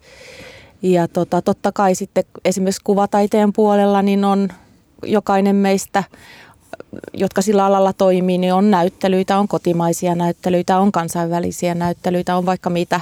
Tämä nyt on yksi esimerkki vaan aikarajoitteista. Ja tota, No kuvataiteen puolella myös niin tosi monia, varsinkin museon näyttelyitä on nyt peruttu. Galleriat toimii tällä hetkellä ihan fine. Ja tota, mun mielestä ää, ne antaa ryhtiä, ne saat, saattaa antaa paljonkin ryhtiä tämmöiselle tota, ää, luovalle prosessille. Ja yleensä kun haetaan vaikka apurahoja, niin siinähän on, sitten pyydetään niin kuin jo suunnitelma, miten sitä aikaa tullaan käyttämään ja mitä duunataan. Mutta tota, sitten jos ei ole tämmöistä aikarajoitusta ja itse tykkään aika paljon, että on niin kuin, mulla on tämmöinen oma tahto aloittaa uusia projekteja ja mä oon aika sinnikäs, että mä myös vien ne päätökseen ilman aikarajoitteita. Mutta tota, kyllä mä näen, että sit pitää olla jotain muita rajoitteita. Että tavallaan niin semmoinen amebamainen luova prosessi, niin se on aika hankalaa että tavallaan niin kun, jos ei ole sitä aikarajoitteita, niin sitten on varmaan jotain teemoja tai materiaaleja tai jotain muita, jotka niin antaa suunnan sille luovalle prosessille, että tota, mitä sitten vie eteenpäin. Mä en itse tee musiikkia, mutta, mutta te sätkin kanssa moneen suuntaan. Teen televisio-ohjelmia ja radiota ja, ja tota, mm, kirjoitan. Ja sitten kun maaliskuussa tuli se lockdown, mä oon kirjoittanut kaksi kirjaa ja sitten mun kustantaja toivoo, että mä kirjoittaisin kolmannen ja itsekin toivon sitä, mutta sille ei ole vaan nyt ollut, ollut aikaa, niin sitten kustantaja otti yhteyttä, että, että tota, no nythän sulla on aikaa kirjoittaa se kirja, kun työt, kaikki niin muut kuvaukset YMS peruuntu. Ja mulla tuli siitä aivan hirvittävä ahdistus. Ja, ja sitten siinä oli oikeastaan sellainen, ja mä niin kuin vähän silleen loukkaannuin siitä, että täällä on niin kuin yhtäkkiä koko perhe etätöissä kotona ja yksi lapsi niin kuin kotikoulussa kotona ja, ja on tosi jännittävä niin kuin maailmantilanne ja perusturvallisuus järkkynyt, jonka kanssa on muutenkin haasteita, niin ja silti se oli niin kuin mä olin loukkaantunut, mutta silti tuli hirveä paine siitä, että todella, että mulle on annettu nyt lahjaksi valtava määrä niin kuin aikaa ja tämä täytyisi käyttää tuotteliaasti. Että mun täytyisi olla tuottava yksikkö, joka nyt tässä ajassa toteuttaa haaveitaan. Ja sitten se olikin aika iso juttu se, että, että tavallaan pääsi siitä irti, että oli vaan silleen, että ei, ei mun tarvii. Mun ei tarvii käyttää tätä aikaa hyödyksi, mun ei tarvii tehdä tästä ajasta mitään, mun ei tarvii tehdä tällä alalla, a, ajalla mitään, mä voin vaan niin kuin elää ja sopeutua. Ja en mä tiedä, käydä metsässä kävelyllä tai joskus uimassa tai kävelyllä kaverin kanssa, että tätä ei tarvitse puristaa miksikään niin kuin tuotokseksi. Toi on just se semmoinen kokemus, minkä mä luulen, että aika moni, että monelle on tullut ensimmäistä kertaa mahdolliseksi niin kuin saada käydä nimenomaan just toi dialogi itsensä kanssa ja sitten päätyä siihen, että vaikka että no en, mä en niin kuin todellakaan jaksa. Mm. Et, et välttämättä sulle voi olla, että on niin kuin mennyt 10 tai 15 vuotta ja sulla on ollut missään kohdassa vaan aikaa sanoa itselleen, että en mä jaksa tehdä sitä. Me puhuttiin viime viikolla tässä ohjelmassa kansainvälisistä urista ja, ja täällä oli Eikka Toppinen sellisti ja kapellimestari Dalia Stasveska ö, vieraana ja he molemmat kuvailivat tätä aikaa, mitä he ovat eläneet tässä poikkeustilassa niin lobotomia-ajaksi. Eli tuntuu, että niin kuin päässä ei päässä ei kerta kaikkiaan niin kuin liiku mitään. Et koko ajan vaan yrittää sopeutua alati muuttuviin ja peruuntuviin niin kuin olosuhteisiin ja asioihin. Ja, ja niin kuin päässä ei tapahdu mitään. Että et voi ehkä just just pelata jotain niin korttia tai näin. Niin mitä osaat sä Maarit sanoa, että, että tota, mistä tällainen lobotomiatila kumpuaa? Tai no, mistä siinä on kyse? He ei ole nyt tässä paikalla, mutta saatko yhtään kiinni tai oletko oppilaiden kautta tai oman taite- taiteilijuuden kautta törmännyt siihen, että Joo, no ensinnäkin, että olisi yhtään niin kuin vaikeampaa kysymystä voinut sanoa. No, pitää nyt vähän haastetta olla tässä näin. Joo, mutta tota, jo ennen kuin sä kysyit tämän kysymyksen, niin mulle tuli niin kuin tästä koro, korona-ajasta mieleen oikeastaan parikin asiaa ja liittyen siihen niin kuin just tähän, ö, kun Iisa viittasit tähän, että tota, jotkut ihmiset, niin ne on pitkästä aikaa pystynyt niin kuin tavallaan sitten – vähän rauhoittumaan ja niin kuin tavallaan pysäyttää sen junan vähäksi aikaa ja vähän katsoa, että ihan oikeasti haluuks mä tätä ja, ja mikä tämä mun tahti on ja muuta. Niin mä en tiedä liittyykö tämä tähän, mutta ehkä mä haluan jatkaa vielä tästä, että tota, se on ainakin mun mielestä aika niin kuin terve asia, vaikka välillä se tekee tosi kipeätä, kun sitten tajuu, että hei, hetkinen, että mulla on niin kuin ehkä vähän kova vauhti ollut tässä, tai ehkä mä en just tätä haluukaan, tai ehkä mä teen vähän vääriä asioita, mutta tavallaan niin kuin toinen pointti, mitä mä itse ajattelen, että sitten kun tavallaan, että ei sitä omaa napanöyhtää voi kaivaa loputtomiin, että sitten jossain vaiheessa sieltä niin poterosta vaan pitää kaivautua ylös. Ja sitten siinä vaiheessa tämä aika on hirveän hankala opiskelijoiden kauttakin olen huomannut, että nyt ollaan esimerkiksi semmoisessa tilanteessa, että kaikki tämmöiset fyysiset kohtaamiset, niin on ihan mielettömän tärkeitä. Että tavallaan siinä mielessä ehkä tunnistan, että monet on niin kuin joutunut semmoisiin omiin sfääreihin ja ne on vähän jäänyt jo kiinni sinne. Ja, ja, ja tavallaan, että sitten kun on näitä kohtaamisia, että fyysisesti kohdataan ja niin kuin energiavirrat liikkuu ihmisten kesken, niin esimerkiksi mä oon pitänyt jotain rajoituksista huolimatta on nähnyt opiskelijoita vähän koronan uhallakin, vaikka pienissä porukoissa, niin se palautus on ollut, palaute on ollut ihan mieletöntä. Kuinka tärkeää heillä on ollut että ollaan niin kuin kohdattu face to face ja ne on tullut nähdyksi ja ennen kaikkea ne on tullut kuulluksi. Ja, ja tavallaan vaikka on hirveästi kommentoinut tai pystynyt antamaan palautetta, vaikka kun ne on aloitellut lopputöitä, maisterin opinnäytteitä, niin silti jo se, että hän on tullut kuulluksi ja nähdyksi ja joku on sanonut, että joo, hyvä homma, jatka, niin miten tärkeää se on ollut. Niin mä en tiedä, liittyisikö tämä jotenkin tähän kysymykseen, että mm. kun ollaan etäyhteyksien äärellä, niin kuka on se, kun tulee sanoa niin kuin vähän tota koputtaa selkeä ja sanoi, että hyvä homma, jatkan näin vaan. Mm, mä voisin tota just kanssa kompata ja, ja luulen, että kun tämä on nyt ollut jo niin pitkä ja poikkeuksellinen tämä lockdown-aika ja kuitenkin meidän olemisesta iso meidän sosiaalisesta olemisesta on iso osa niin kuin peilisolujen vaikka sanelemaa, että, että jos me ollaan jossain Zoomissa, kyllä siinkin varmaan peilisolot jotenkin aktivoituu, mutta ei ollenkaan samalla tavalla. Ja myös vaikka joku Zoomissa istuminen, niin se myös kuormittaa. Mä itse huomasin sen silloin, kun tuli se ensimmäinen lockdown vuosi sitten, niin tajusin, että miten järkyttävä kuormitus tuli pelkästään siitä digisignaalista, jos oli, silloin mä tein joitain mm. semmoisia työpäiviä, että istuin kuusi tuntia Zoomin ääressä. Enää mä en tee sitä, koska mä en siis yksinkertaisesti mitenkään jaksa tehdä semmoista. Mutta, mutta joo, mä, mä luulen, että toi on just se, mitä on käynyt, että jotenkin, tai moni, moni on kohdannut sen, että se on toisaalta tosi hyvä, että saa sen lobotomian, että silläkin voi olla niin kuin funktionsa, että ne kelat, mitä sulla on siellä, niihin liittyy kuitenkin paljon vaikka pelkoja, just pelkoa siitä, että no, meillä on ihan hirveästi kaikilla pelkoja. Sitten ne asiat pääsee sieltä niin kuin pintautumaan, niin se voi olla hyväkin semmoinen niin kuin jotenkin staattinen lobotomia-olo, mutta että haasteita tulee just siinä kohtaa, sit, kun se alkaa se niin kuin pakka kääntyä jotenkin nurin siinä, että, että se yksinäisyys alkaa mm. syödä ja sitten vaan pitää jollain tavalla pitäisi jollain tavalla löytää semmoinen kulma, miten pystyy niin kuin lisäämään sitä oman elämänsä aktivointia ja omistajuutta jotain kautta, vaikka sitten, että alkaa käymään lenkillä. Periaatteessa ihan mitä tahansa, minkä saa vaan niin kuin tehtyä, niin että saa kytkettyä itseensä takaisin sinne elämään tai jonkinlaista sosiaalista tekemistä taas. Palauttaa siihen elämään? Kyllä varmaan tällä musiikkialalla monelle tämä tapahtumien poistuminen on aikamoinen shokki myös siinä mielessä, että se hormoniryöpy, mikä joka viikonloppu siitä varmasti on tottunut saamaan, niin se on aikamoinen ja itsekin on siis sitä tehnyt, mutta mä ehkä koen, että mulla on vähän jotenkin, mulla on niin en voi ihan täysin varma olla, että mistä asioista se johtuu. Tietysti mulla on vähän muitakin töitä ollut ja myöskin kohtaamisia. Mulla on pienet lapset, jotka aktivoi sitten hirveän monia noita asioita. Että se, ja paljon kommunikaatiota kuitenkin ihan myöskin fyysisellä tasolla ollut, että tai ihan tämmöisiä face-to-face kohtaamisia, mutta tämä vaikuttaa siltä, että tosi monelle siihen lamantumiseen liittyy just se tietty hormonaalisen perusrakenteen muutos, että mm. ei olekaan enää niitä, myöskään niitä kohtaamisia, mitkä liittyy kaikkiin festivaaleihin ja keikkoihin. Se on aina se tietty rutiini, mitkä, se on, se on niin kuin työpaikka, mitä mm. ei enää ole. Eikä ole sitä palvovaa, reagoivaa niin. yleisöä, mm. sitä ihailua. Ei ole myöskään sitä, kenties sitä jotenkin, että no nyt mä pääsen viihdyttämään, jos Just on sellainen näin. viihdyttäjäluonne. Kyllä. Mm. Niin.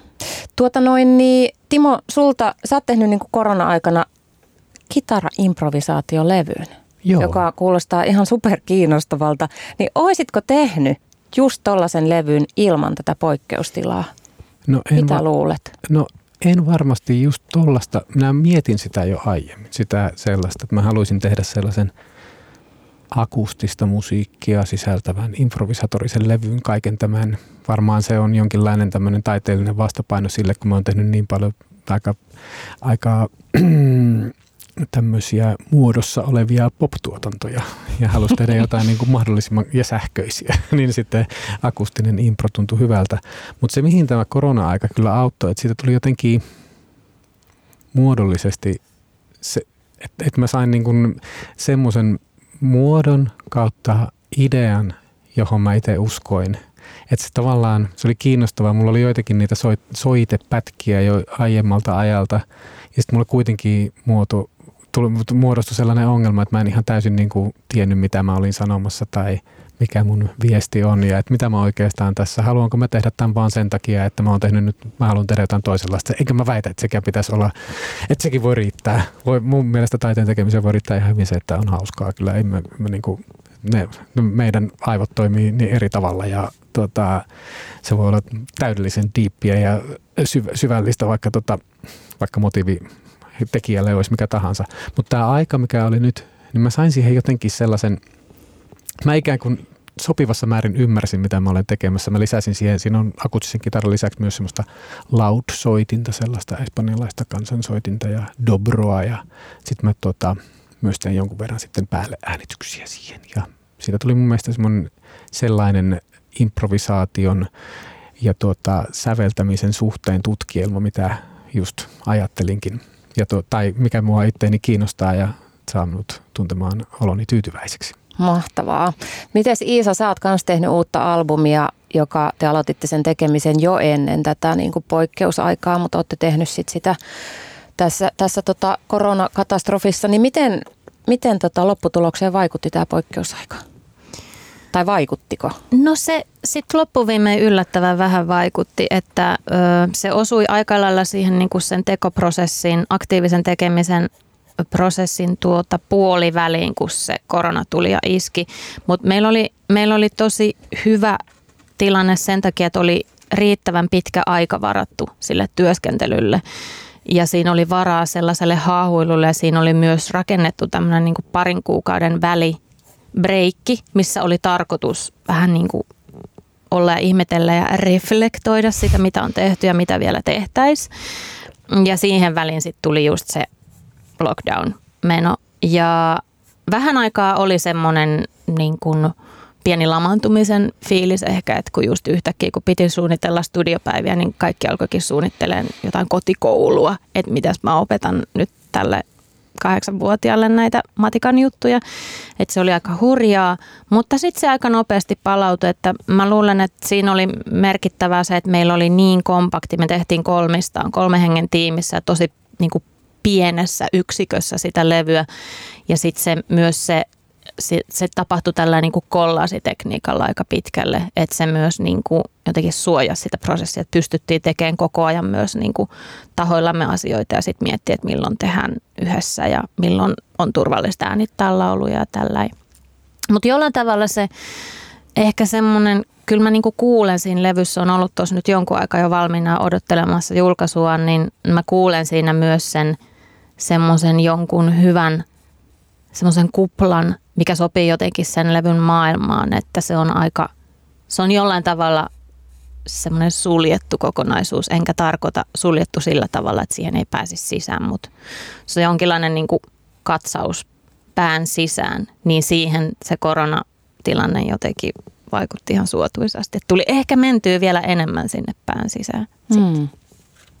Tuosta luovuudesta puhuen vielä tässä yhteydessä, kun tietenkään en ole tuoreinta tuotantoasi vielä juurikaan kuullut, mutta tässä just olet, olet, oletusarvo, että voitaisiin niin kuin puhua pop-sävellyksistä ja Kyllä. jotain, jota on toistettu työstetty kollaasi tekniikalla, joka kuulostaa tosi kiinnostavalta ja to, tätä on tehty tahoillaan erilaisia juttuja. Niin mä, ja minut esiteltiin tässä kitara-improvisaatiolevyn tekijänä, niin se mikä on niin kiinnostavaa ja mitä mä tuolla levyllä myös ajattelin on nimenomaan tämä niin sanottu improvisaation ja säveltämisen suhde, joka liittyy oikeastaan, se liittyy musiikin tekemiseen, se liittyy kaikkien taidealojen tekemiseen, mutta se liittyy myös ihan mihin tahansa ammattiin, luovuuden muotoon. Meitä on erilaisia. Mulla on niin kuin Mulla on jatsmuusikon tausta ja mulle se improvisatorinen toiminta on hirveän luonnollista. Ja mä oon tehnyt myös niin paljon popmusiikkia, että mä olen niin kuin improvisoinut paljon sellaisia asioita, jotka ikään kuin heti kuulostaa sävelletyiltä. Ja sehän on, tarkoittaa niin kuin tietynlaista paradoksia, ja jos me näin klassisesti ajatellaan näitä.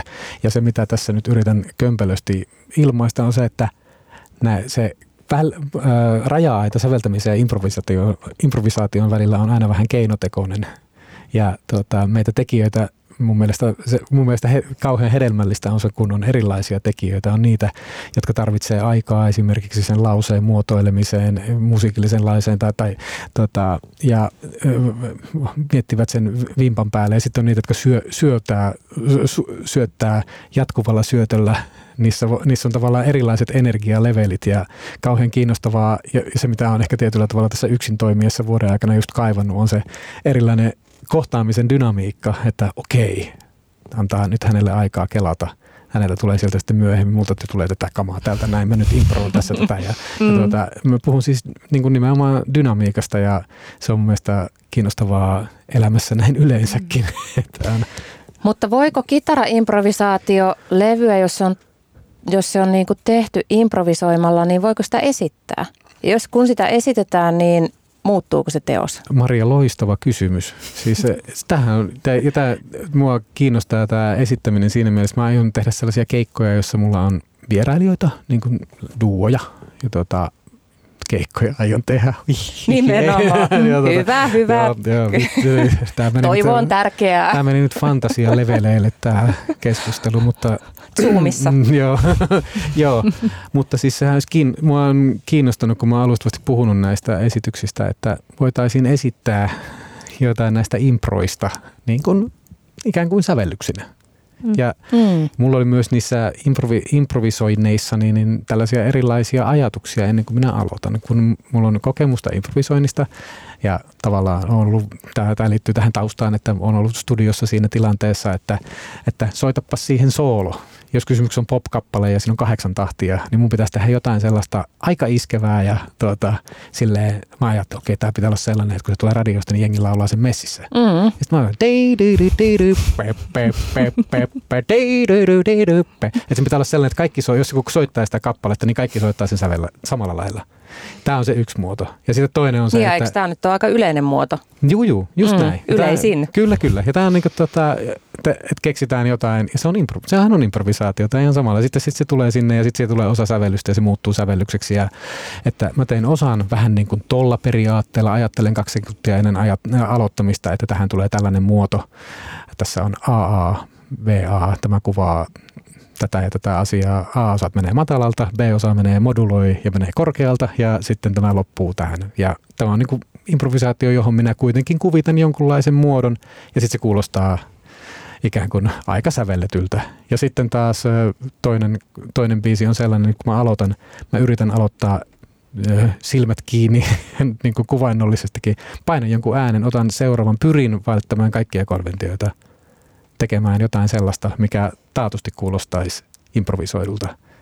Ja tässä sitten tätä improvisoinnin ja tavallaan säveltämisen eroa hämärtääkseni, niin sitten tällaisen mahdollisimman abstraktiin pyrkivän teoksen päälle mä pyrin tekemään päällesoittoja, jotka olisi mahdollisimman konventionaalisia suhteessa siihen ja tekemään siitä mahdollisimman ikään kuin abstraktista kuvataideteoksesta mahdollisimman esittävän. Se oli mun mielestä niin kuin kiinnostavaa, ainakin mulle itselleni. Aivan mahtava selonteko. Ja tota noin, niin, siis Aivan loistavaa. Tämä toimikon introna seuraavaan kysymykseen, että te saatte pienen hetken tota mainostauon ajan valmistautua siihen, koska seuraavaksi haluan teiltä määritelmät ja pohdinnat siihen, että mitä luovuus on. Timo nyt tuossa tota, esitteli hienon yhden, yhden niin prosessin, mutta mitä luovuus oikein on? Eli siirrymme sen kautta viimeisiin kysymyksiin hetken kuluttua.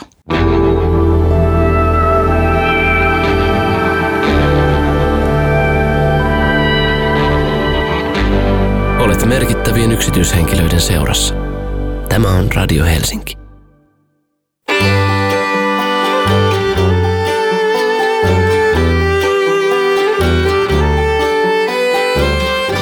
Tajuntaa laajentava musiikkielämys. Radio Helsinki. No sehän oli ihan täydellinen jinkku just tuohon kohtaan, tai tähän kohtaan. Musa vai Business Radio Helsingissä ja studiossa Iisa Pajulla, Timo Kämäräinen ja Maarit Mäkelä. Eli nyt tähän tuota hyvin yksinkertaiseen kysymykseen palatakseni. Mitä on luovuus? Maarit saa aloittaa. No kiitoksia paljon. Hän näyttää valmiilta. ja tässä ei nyt ole mitään näin nyt nojaa mihinkään luovuusteorioihin, mutta tota, mä mä tässä tauon aikana mietin, että, että mulle tuli niin kuin kolme semmoista keskeistä asiaa mie- mieleen ja yksi liittyy siihen, mitä mä oikeastaan tänään ihan koko ajan puhunut. Mä oon niin kuin puhunut siitä, että tavallaan keitä, keitä me ollaan ja, ja tavallaan niin kuin ehkä luova, luovuus on sitä, että me niin kuin tavallaan niin kuin, uskalletaan katsoa meidän omia polkuja ja, ja tota, mitä kaikkea me ollaan tämän, maail- tämän elämän aikana tehty ja tota, mitä meillä on niinku kertynyt tänne kokemusmaailmaan. Ja, ja sitten tavallaan, että me uskalletaan ja osataan myöntää, että okei, tällaista on ollut ja nämä, jutut meillä on kertynyt tänne plakkariin. Ja sitten me pystytään niinku luo, heittämään ne kortit pöytään ja niinku käyttää hyväksi siinä, mitä ikinä me ollaan tekemässä. On se sitten musaa tai kuvataidetta tai, tai opettajuutta tai tutkijuutta, ihan mitä vaan. Ja tota, toinen on sitten semmoinen niin kuin rohkeus tehdä se. Aina on niitä, aina on niitä jotka niin kuin tietää, okei, no jos mä teen tämän, niin noi ei tykkää siitä, toi vetää mua daijuun. Et aina on niinku semmoisia, niinku, tavallaan se, se vaatii aina rohkeutta, että sä teet niitä tekoja, mitkä sä koet, että nyt sun pitää vaan tehdä nämä. Ja, ja, ja tavallaan niinku, vaikka ei ole valmi, olemassa mitään niinku valmista niin kuin settinkiä, niin, niin tavallaan niin kuin tekee sen jutun ja tavallaan henkilökohtaisesti mun mielestä siihen luovuuteen liittyy kanssa se, että sä tunnistat ne rajat ja sit sä niin kuin osaat liikkua siinä rajapinnassa. Sä tunnistat, mikä on sun osaamisalue, mitkä jutut sä osaat todella hyvin, mutta sä et kuitenkaan pysy siinä sun niin koreosaamisalueella. Sitten sä tiedät, että okei, tässä menee tämä raja, että jos mä menen sen rajan yli, niin sit mä oonkin jo vähän hukassa. Niin se tavallaan luovuus on mun mielestä haahuilua siinä rajalla, minkä sä osaat hyvin ja mitä sä et vielä tunne. Hmm. Ja, ja siihen vaaditaan sitten se rohkeutta. Ja sitten mulla olisi vielä tämä kolmas juttu. Ja, ja tota, se kolmas juttu liittyy kyllä näihin kumpaankin. Ja se on semmoinen, että tota, ö, uskoltaa ja osaa niin kuin rohkeasti yhdistää tämmöisiä niin kuin eri alueita, miltä sä oot niin kuin hankkinut sitä kokemusta ja osaamista ja näkemystä. Ja, ja tota, sekään ei ole aina niin helppoa, koska meillä on erilaisia konteksteja ja niissä konteksteissa on niin kuin omat rajoitteensa ja vaatimuksensa. Ja aina niin kuin ajatella niin kuin ihmisiä her, hirveän helposti lokeroidaan, okei sä edustat nyt tätä. Ja sitten kun sä teet jotain muuta, niin tavallaan niin kuin, sit sä ootkin vähän anomalia ja, ja outo lintu, mutta tota, se, se, että rohkeasti löytää sen oman yhdistämisen tavan, niin se liittyy mun mielestä kanssa siihen. Mm, kiitos Maarit. Vitsi, miten hieno vastaus. Mun on pakko sanoa mm-hmm. tähän väliin, koska mä kirjoitin itselleni tuossa, kun alkoi jotenkin vähän a, aivot jo koomautua, niin kirjoitin Lobo, mun vastauksen. Se lobotomia. Kyllä se nyt se iskee. M- mutta tämä on niinku aika lailla kompaktissa muodossa toi sama, mitä Maarit sanoi hienosti äsken, että mun mielestä luovuus on mulle, se on uteliaisuutta ja itsensä kohtaamista ja sitä kautta maailman jäsentelyä vaihtoehtoisin tavoin. Mä koen sen niin. Mm. No, Kiitos Iisa. Se molemmat oli mun mielestä erinomaisia vastauksia. Niistä tuli paljon ajatuksia ja tuosta uskaltamisesta tuli mieleen se, että miten vaikeaa se onkaan aina heittäytyä ja se on niin kuin, niin, pätee niin monella sektorilla ja kyllä, kyllä se mulle, mulle jotenkin tuntuu näin musiikkiin ja taiteeseen aika uskonnollisesti suhtautuvana. Siinä on paljon mulle samaa tämän katarttisen luonteen huomioon ottaen, niin kyllä se mulle on niin kuin, luovuus on tosi paljon niin kuin rakkautta. Mä heittäydyn vähän hipiksi, mutta tota, Saat heittäytyä. Tota, se, on niin kuin, se, se malli on hirveän samanlainen. Mä sanoin siitä, että se oppiminen, se mm. luovan prosessi, se kärkikohta on siinä just kun uskaltaa niin kuin uskaltaa päästää jonkun lähelle ja mennä jonnekin.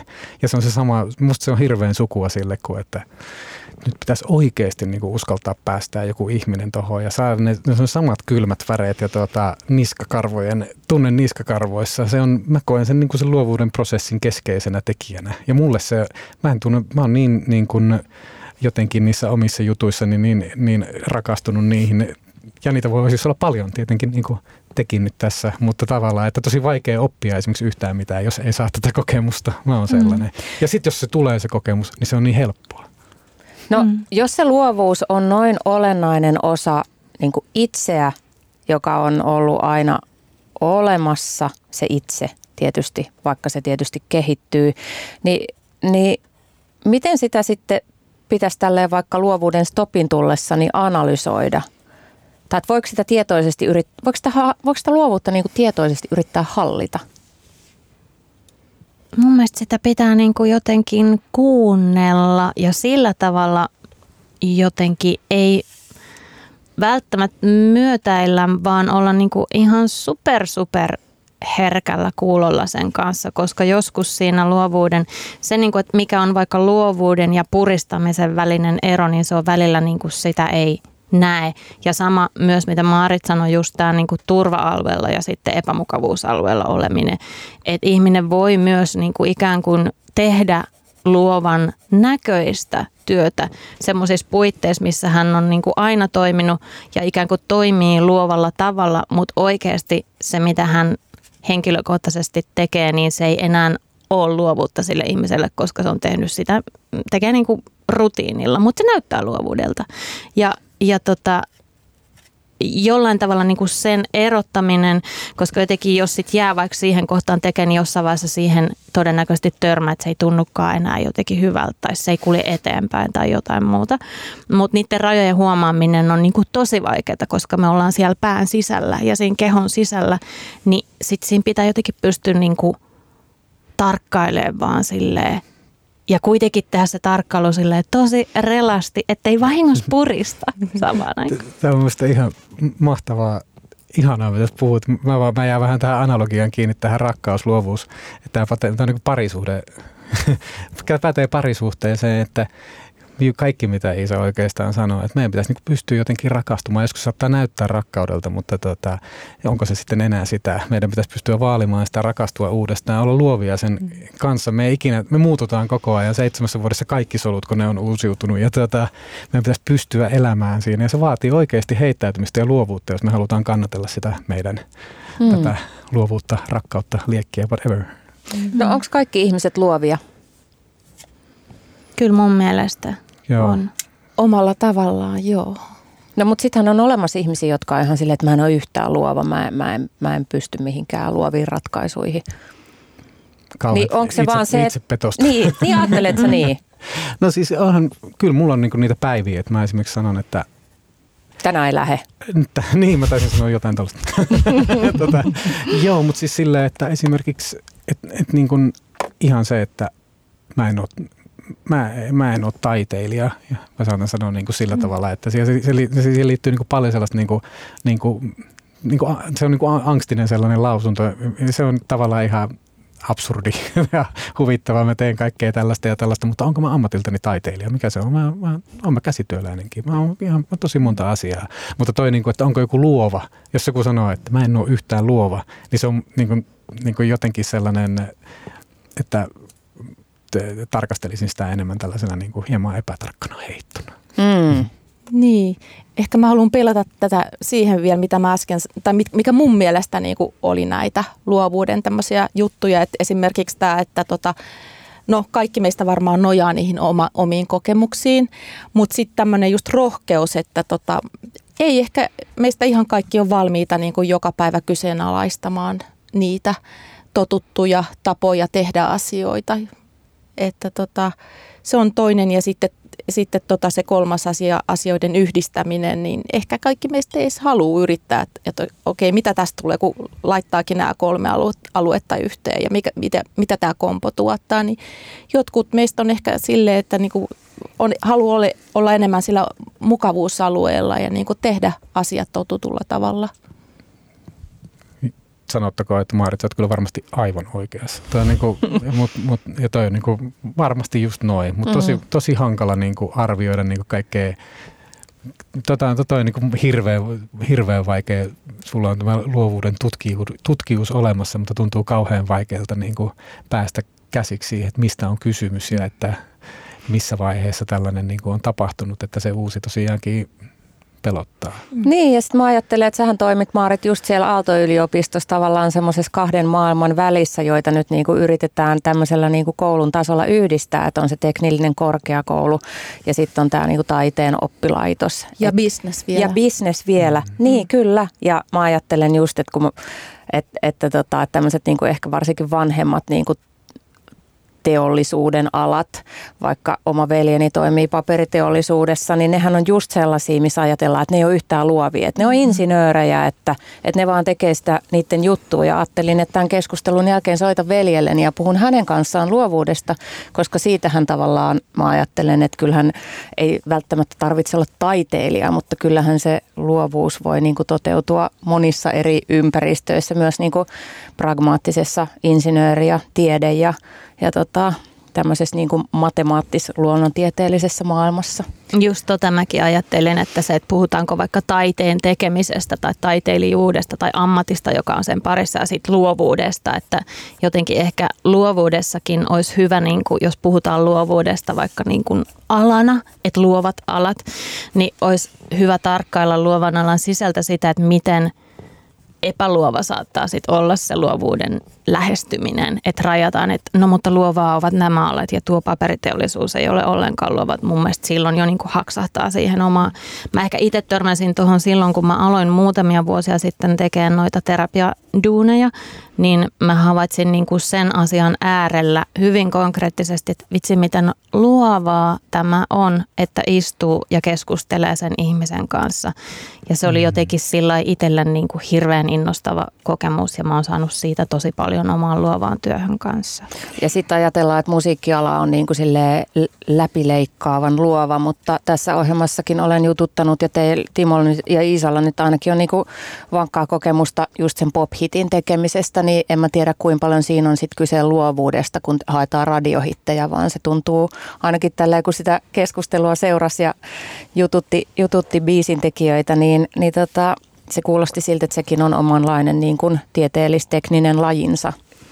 Sanotaan, niin kuin, että muuttujia on paljon ja mm. kyllä se, jos, niin kuin, jos niin kuin sanotaan, että pop-hitin tekemisessä voi nyt ei se nyt varmaan kohtuuton rinnastus ole, että puhutaan, voi vaikka rinnastaa jossain määrin teolliseen muotoiluun mm, sitä, että siinä, mm, mm. Siinä, et, tota, tämä pop-hitin tekeminen, sen, se kyllä auttaa ymmärtämään mun mielestä monia muita aloja. Niin kuin Iisa äsken oikein sanoi, että voi tehdä luovaa työtä, joka näyt, voi, voi tehdä luovan näköistä työtä, joka ei välttämättä ole luovaa. Ja se on erittäin tärkeää vaan muistaa, että voi tehdä luovaa työtä, joka ei näytä yhtään luovalta työltä. Ja se on niin kuin tosi avaavaa, kun näkee jonkun, että hetkinen, toi kirjanpitäjä muuten hoitaa tämän homman Jep. sillä tavalla, että se niinku, tä, tä, mä, en, mä en pysty tohon. Että mulla ei niinku, tuossa yhdistyy se nimenomaan se historia mm. ja kaikki, kaikki taito ja yhtä, yhtä aikaa se pystyy suhtautumaan tähän mun absurdiin tilanteeseen aivan niin kuin, tota, jotenkin luovasti. Ja. Mm. No sitten vielä tota, toiseksi viimeinen kysymys. Jos tuolla kuulolla on ihminen, joka on silleen, että Aa, mä en ole yhtään luova tai että, että mä en pysty synnyttämään nyt yhtään mitään ja on täysin blogissa, niin, niin tota, antakaa yksi tai useampi neuvo, että, että mi, miten sen luovuuden niin kuin äärelle taas pääsisi ja miten sitä prosessia saisi käyntiin. Joskus kirjoittajille esimerkiksi sanotaan, mä muistan tota, oman sen toisen kirjani kohdalla jo oli aivan hirveä tyhjän paperin kammo, niin sitten mun yksi niin kirjailija kollega sanoi, että päätä vaikka silleen, että sä vaikka niin kuin, joka päivä sä vaan niin kuin kirjoitat, istut siihen alas ja ihan sama mitä kirjoitat, mutta kunhan kirjoitat niin kuin vaikka minuutin ja sitten seuraavan päivänä kaksi minuuttia, että sä vaan saat jonkun jonkun sellaisen niin kuin rutiinin siihen ja kyllä se sitten sieltä lähtee. Mä olin just sanomassa noita aamusivujuttuja ja muita kirjoitusjippoja, mitä, että toi voi olla aika hyvä tapa, niin kun tekisit ihan mitä tahansa. Niin esimerkiksi, vaikka kirjan pitämistä. Vaikka kirjan pitämistä, niin se klassinen aamusivut harjoitus, missä ensimmäisenä asiana sitoudut siihen, että sä vaikka kuukauden ajan oikeasti joka aamu herät, herättyäsi, niin kirjoitat kolme a arkkia käsin jotain, ihan mitä vaan ei saa sensuroida ollenkaan, katsoa mitä sieltä tulee. Siinä on se ajatus, että silloin sä oot niin kuin alitajunnan ja tietoisuuden vielä rajapinnassa, että sun niin kuin, sä et ole alkanut sensuroimaan ja suodattaa sun omia ajatuksia. Ja silloin sieltä voi vaan nousta jotain, mikä on ollut siellä just alitajunnassa niin unen aikana. Sille kop kop, täällä ollaan. Ja sitten kun sä heräät ja oot vähän aikaa valveilla, niin sitten se niin kuin tulee torpattua sinne. Niin vaikka ei kirjoittaisi, niin esimerkiksi toi aamusivutyyppinen tai sitten sen saman tekeminen jollain muulla tavalla. Jos on vaikka niin kuin auditiivinen tyyppi tai minkälainen tahansa tyyppi, niin mä voisin ajatella, että on sama voisi tehdä myös niin, että laittaa vaikka aamulla niin kuin, vaikka tallentaa uniaan tai laittaa just nauhurin päälle ja pöllöttää siihen menemään niin kuin sensuroimatta vähän aikaa ja sitten kuuntelee sen myöhemmin. Ja, ja sitten julkaisee sen podcastin. No e- esimerkiksi. Mä tein muuten vuonna 2005 yhden instrumentaalilevyn unien pohjalta. Mm, no niin. Mä kirjoitin unia ylös, tuli vaan tuosta mm. mieleen. Mutta joo, tota, kyllä mäkin lähtisin, että ennen kuin spesifimpiä neuvoja lähtee antamaan, tapauskohtaisesti voisi toimia vaikka kissan rapsuttaminen, mutta, mm. mutta niin kuin ilman tämmöistä niin kuin syvempää niin kuin tämän luovuus, luovuutta kaipaavan henkilön tuntemista, niin toi nimenomaan aamutoimiminen kyllä, kyllä on aika, aika hyvä. Siihen voi lisätä tietysti vielä niin kuin jonkun, että saa oikein parhaat aivonsa käyttöön, niin jonkun pienen kävelylenkin siihen alle mm. ja siitä alkaa, niin kuin, että on se niin kuin ultimaattisesti paras hetki niin kuin sille virralle tulla. Ja, että tuota, se keho on mukana. Niin, että on, on niin kuin täysin niin kuin silleen messissä siinä ja muistaa, että se on, eikä, ja olla myöskin armollinen itselleen, että se on haastava juttu silleen ruveta mm. suoltamaan, välttämättä ei tuo koko ajan timanttia ja sitten tuota, että nimenomaan se on sallittua vaatia siihen se olosuhde, että on aivot kondiksessa. Toinen, toinen pääty siinä on niin kuin vuorokaudesta, niin on kyllä mulla tämä nukahtamisen hetki, että jos, ei ole, jos on mahdollista, että mulla lähtee niin kuin silloin sellainen jotenkin tempot, tempojen risteämisvaihe, Eli mä pystyn ikään kuin matriksmaisesti jotenkin näkemään, kuulemaan ajatukseni jotenkin monesti paremmin. Tai sieltä tulee, tai mä luulen niin. Pystyttekö yhtään? Joo, joo, kyllä. eli, niin kuin, eli niin kuin mulla on esimerkiksi sellainen, mulla lähtee soimaan niin kuin bebop ja monesti silleen, ja se vaan tulee ja tulee, niin se kannattaa joskus, jos haluaa, pistää vaan ylös. Vaikka se tuntuu siinä hetkessä sille, että tähän nyt vaan tulee, tämä on tällaista arkista, niin se voikin olla aika merkittävää. Mm, toi on kiinnostava toi unen, unen ja valveen rajapinta ja jotkut ihmisethän tekee sitä, että, että tota, itsekin aina haaveilen, että tekisi, mutta en tee, että on siinä yöpöydällä on joku niin siis paperi vaan ja kynä ja, mm. tai sitten on se puhelin, että sanelee, että kun yöllä jotenkin herää, että sieltä tulee, nousee vähän sieltä syvästä unesta ja onkin joku älyväläys, koska aamulla sitä ei enää muista. Mm. Ehkä mä voisin tota, ottaa osaa vielä tähän keskusteluun sillä tavalla, mä ehkä nostan nämä asiat silleen vähän vielä niin kuin yleisemmälle tasolle, niin jotenkin mä ajattelin, että jotta se luovuus ylipäätänsä lähtee liikkeelle, niin pitäisi olla armollinen itselle ja tota, olla aika hyvässä kunnossa. Tämä on ihan hassua, että mä sanon, että tota, pitäisi olla sit sitä liikuntaa ja, ja tota, aika hyvin pitäisi niinku katsoa, että minkälaista ravintoa vetää ja tällaisia asioita. Ja, Ja tota, sitten kun tavallaan se keho ja mieli on hyvässä kunnossa, niin sitten sitä voi alkaa niin kuin mennä kohti sitä luovuutta. Ja yksi on se, että jokaisella meillä tässä on niin kuin tullut erilaisia inspiraation lähteitä no, nyt jo esille. Että joillakin se on niin kuin metsässä juokseminen tai niin kuin mulla käveleminen. Ähm, joillain muulla se saattaa sitten olla just taidannäyttelyssä käyminen tai jonkun hyvän kirjan lukeminen. Kissan rapsutus. Aivan näin. Eli tekee niitä asioita, jotka tietää, että tota, tekee itselle hyvää ja sitten alkaa niin kuin ajatus juoksemaan, niin ehkä nämä asiat on semmoisia kaikista merkittävimpiä mun mielestä. Mutta mun on pakko sanoa tähän vielä kevennyksenä, kun mä rupesin naurattaa, kun mä mietin just näitä öisiä, öisiä taltiointeja ja muita, mutta on ollut justiin tuottajan kanssa istunut, istunut studion sohvalla ja sitten hän on naurannut siinä aamupäivän tunteina, että, että kun hän heräsi heräs tota yöllä just johonkin ihan mielettömään biisin idea ja sitten äh, hymisi sinne puhelimeen sitten aamulla kuuntelee, että Mm. Niinku siis Mutta niin kuin Timo sanoi, että etu aina timantti. niin, niinpä. niinpä. Monen, Oi kauheeta. Niin, joo, ja sitten sit se on sille, just se yöllinen tallenne on niin hiljaa tehty. Ja jotenkin, että siitä ei oikein meinaa saa mitään selvää.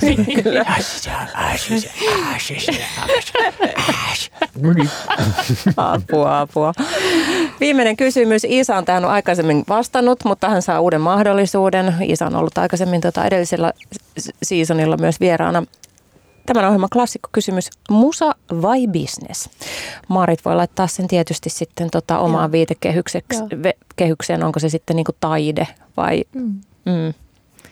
No jos mä aloitan, mä sanon taide. Taide vai business? Eli taide. No niin, te ette saa vaihtaa sanaa taiteeseen, Timo. Musa vai business? Musa. Iisa. Musa, musa. Taisit vastata musa viimeeksi. Mm. Hienoa. Hei, lämmin kiitos tästä keskustelusta. Maarit Mäkelä, Timo Kämäräinen, Iisa Pajula. Ihanaa oli saada teidät tänne. Ja, tota, ja toivottavasti tästä ja varmasti oli iloa myös meidän kuuntelijoille. Musa vai Business Radio Helsingissä maanantaisin. Ensi viikolla taas uusi aihe ja podcastina ohjelmia voi ku- kuunnella ihan silloin, kun itseä huvittaa.